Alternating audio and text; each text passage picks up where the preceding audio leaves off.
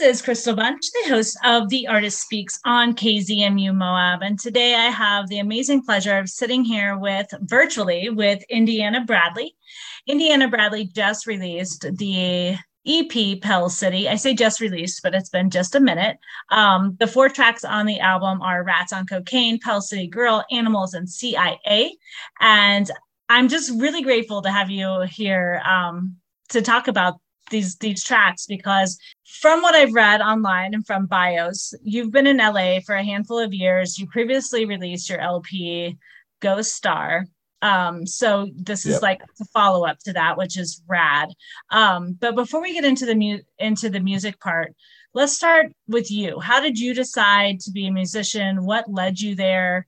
Did you want to sing? Did you want to play an instrument? Where did you start with to get to where you are now? Um, right. Well, first of all, thanks for uh, having me, uh, Crystal. I really appreciate it. And I've been looking up your um, radio station and on the website, and it looks really cool. And uh, I was looking at the board of trustees, and everybody looks like super rad to hang out with. like a, lot, a lot of adventures and and uh, canyoneros and um, uh, river runners. I think is the coolest term I heard there. yeah. Um, so yeah, I love that kind of stuff too. But um, as far as me and the music goes, it's um, wow. I mean, it's definitely a longer story, but basically, uh, I've been playing piano since I was um, nine years old and uh, I learned a, a, unique method called the Suzuki method, um, which not a whole lot of people know about, and I don't even, quite frankly, know that much about it, other than obviously it comes from Japan, and it focuses on your your uh, ear training. Um, the reason I'm telling you that is because I think it was just uh, I don't know how to read music. I mean, I can read music. I can kind of clunk through music. I understand, you know, the basics of uh, of music theory and can read notes, etc. But I'm not really a music reader. Um, I pretty much play by ear uh, and just visual of the keyboard, which is how Suzuki trains you. So, fast forward way, way, way further into life, I had always played piano and sort of wrote melodies on my own and and made things up as I went along, aka improvised, and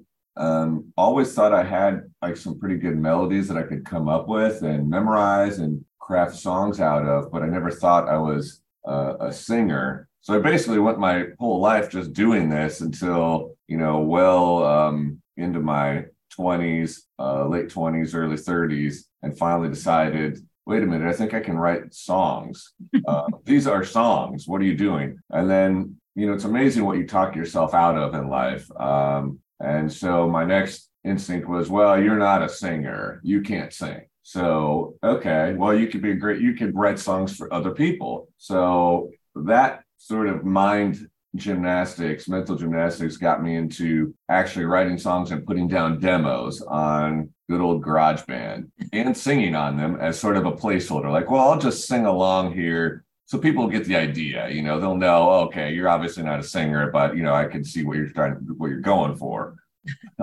you know, and then I shared it with people like I w- thought might want to actually sing it. Uh, a couple really good artist friends of mine back in Indianapolis when I was still living there. And uh, finally, you know, uh, one of my good friends said, and always stick with me, she really kind of pushed me. She said, uh, these are your songs. You, you, I can't sing these. You know, you need to sing these.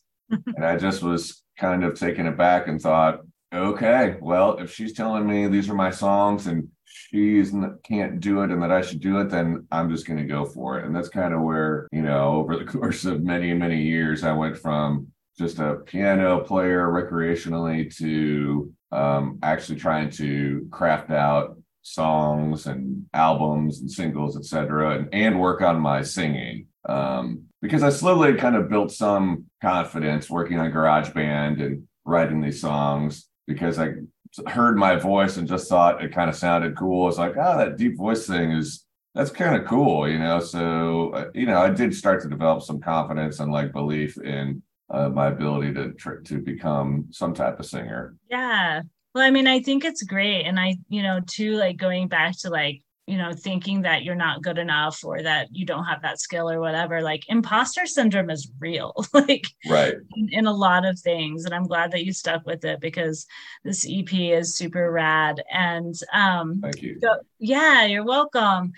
Going back to that how would you say like from the lp ghost star to this ep how would you say that those have that you've evolved maybe as a musician or maybe the sound of those two pieces of work have they changed? Are they the same?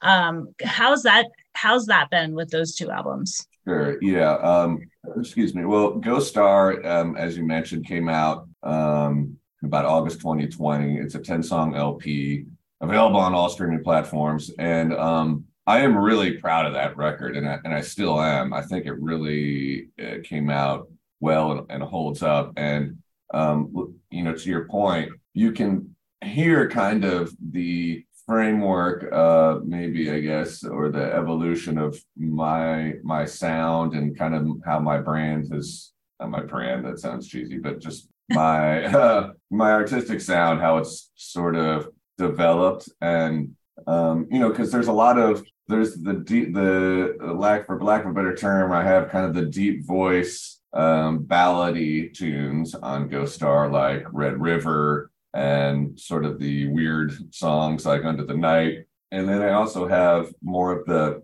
punk rock, like, okay, all of a sudden there's a switch up here. There's kind of this post punk, you know, heavy guitar, um, thrashy kind of uh, punk rock songs on there, like American Psycho, Out to Get Me, um, and we made it to hell, a couple others, and there was sort of that base of the um, sound I think that I have now, just a little bit more, a little bit rawer of a version, and I think on the new EP, uh, Pale City, the two primary songs for me are, are Rats on Cocaine and Pale City Girl. And I've started to gravitate more to that post punk, um, faster, more energetic, frenetic style. A lot of that because of the live show. Um, you know, I've, I've, focused on writing more songs like that. Actually, quick anecdote there was, I had this old guitar player on my first LP, Ghost Star, and we had just done like three songs. We did Red River, Under the Night, and the song Killing Time and I thought we were going to be have this great band, and I was super pumped. I never recorded before; it's the first time I ever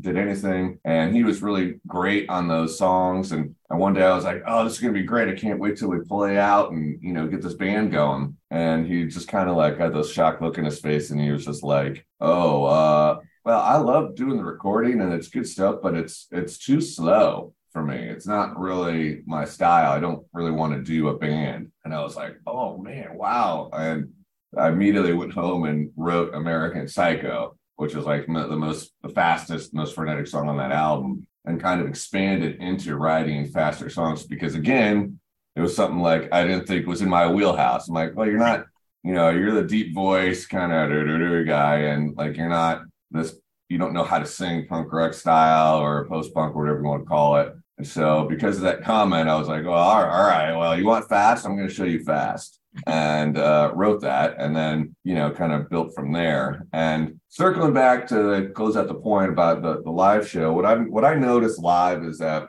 people who don't know your music um, gravitate the most to those fast-paced high energy songs even if they don't know those either obviously. And people yeah. don't know my music when i'm playing live. So the fast ones even if they don't know it it's kind of like it still sort of hits them in the face a little bit and like and you know i put on you know a pretty energetic performance in my opinion. So um it kind of connects with them whereas the slower songs and this is probably just uh, again me you know talking myself out of something I, I, just feel like the energy sort of not get doesn't get sucked out of the room but there's just this sort of quietness and kind of a, a um a, a pause or sort of a dip in the energy and I feel like maybe people are getting bored, even though I'm sure they're really not. It's kind of in my head. And they don't know those songs. Like, and of course, yeah, all rock bands, great rock bands have a lot of them are nothing but slow songs, you know, Pink Floyd. Like uh, all they do is sing really slow, kind of brooding songs, really, for the most part. But they're known, people know them. So if people know a slow song, they're into it and they're singing along and all that. But if they don't know it, I feel there's a different sort of okay, yeah, this is yeah. I'm just kind of you know bobbing my head back and forth, waiting for the song to be over. So I started to make sure I was really writing at least half fast songs. So Yeah. that's how uh, Pale City, you know, kind of came about to be. You know, I'm really kind of splitting it up, right? I'm always going to make sure I have some fast frenetic songs, and then it just turns out I kind of like it. you know, it's amazing what happens when we like step into the unknown and and face our fears and find those things are really rad at the end of it. But yeah, I love you mentioned Rats on Cocaine because that's probably my favorite one on the EP. And I've played it several times on my show. And then we also play like what I call fresh tracks at the end of our 6 p.m. programming. So we have a lot of um, programming there where those those tracks come in. Um, but yeah, it's super rad. Like you're doing a really amazing job. I really appreciate um, I appreciate your work. Again, I hope Thank that all the listeners that eventually tune into this like really really listen as well um we kind of went over like your sound and the evolution of that and getting to where you are now but with these these tracks there's very few of them on this ep well that's what an ep is but is there any special one any meaning behind them um you know your hidden messages anything that, that the listener should be aware of as they're listening to these Um, no, sure. I mean, they all have some type of, of theme. Um, I think, um, I mean, Rats on Cocaine. I kind of some of my interviews about that I sort of didn't come across clear enough. But if you found any of those on online or not, but really, Rats on Cocaine is a let's see, I'm not sure of the proper use of the term metaphor or analogy. I believe it, it would be called a, huh, I guess it's an analogy, not a metaphor. I don't know. We have to fact check. I, I always forget the my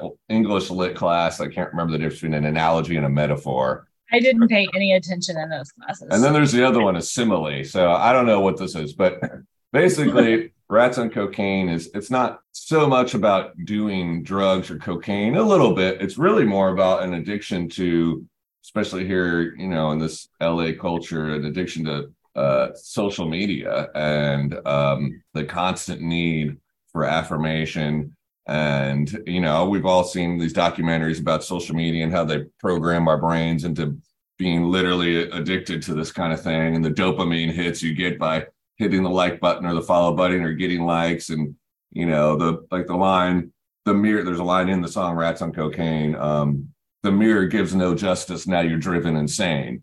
And so you know the mirror is kind of the cell phone. We're just looking at ourselves taking selfies. So that's really kind of what rats on cocaine is about. Um Pale City Girl is a little more straightforward. Um, and it's definitely real. It's just about, you know, I'm sure we all have, whether you're a guy or girl, uh, you've had that person that you're just kind of on the outskirts of reaching or interacting with how you really want to or being noticed. I mean, this goes all the way back for all of us to practically grade school, you know. Um, and maybe she knows of you or he knows of you. And that's the case in the Pale City Girl. You're sort of mild acquaintances in a scene, but you just can never get any further than that. So you're sort of this, um, you know, and in the music video kind of I kind of convey this. You're sort of just this ghost that's sort of floating around, and you walk by her all the time, maybe even have an interaction, but you just can't quite reach him or her.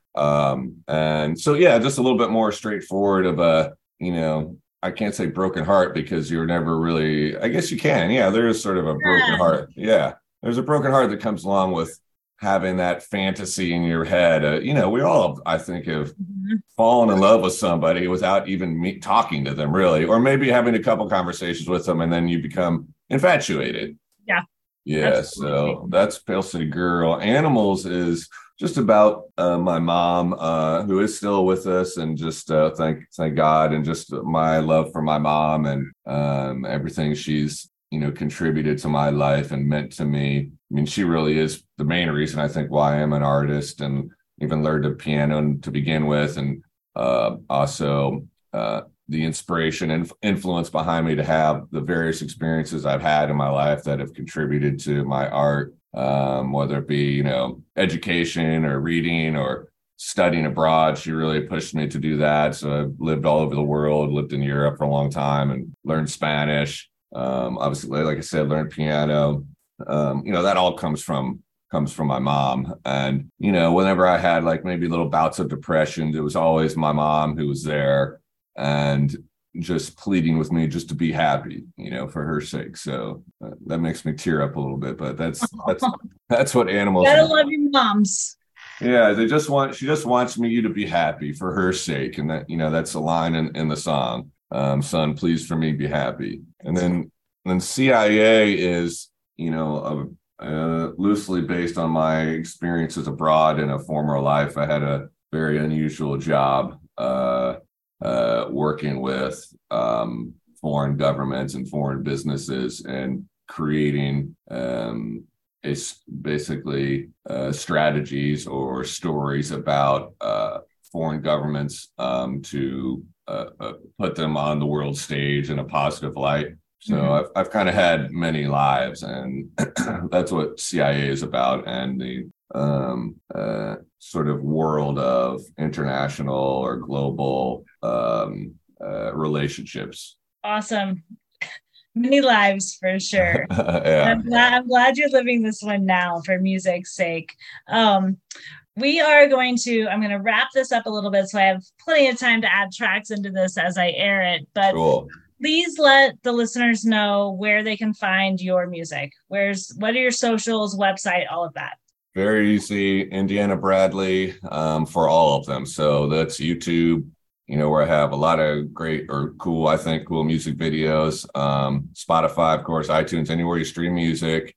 That's all my social media is all Indiana Bradley, and my website is indianabradley.com. So you can't go wrong just on the old Google machine with Indiana Bradley or just searching those two words again, Indiana Bradley.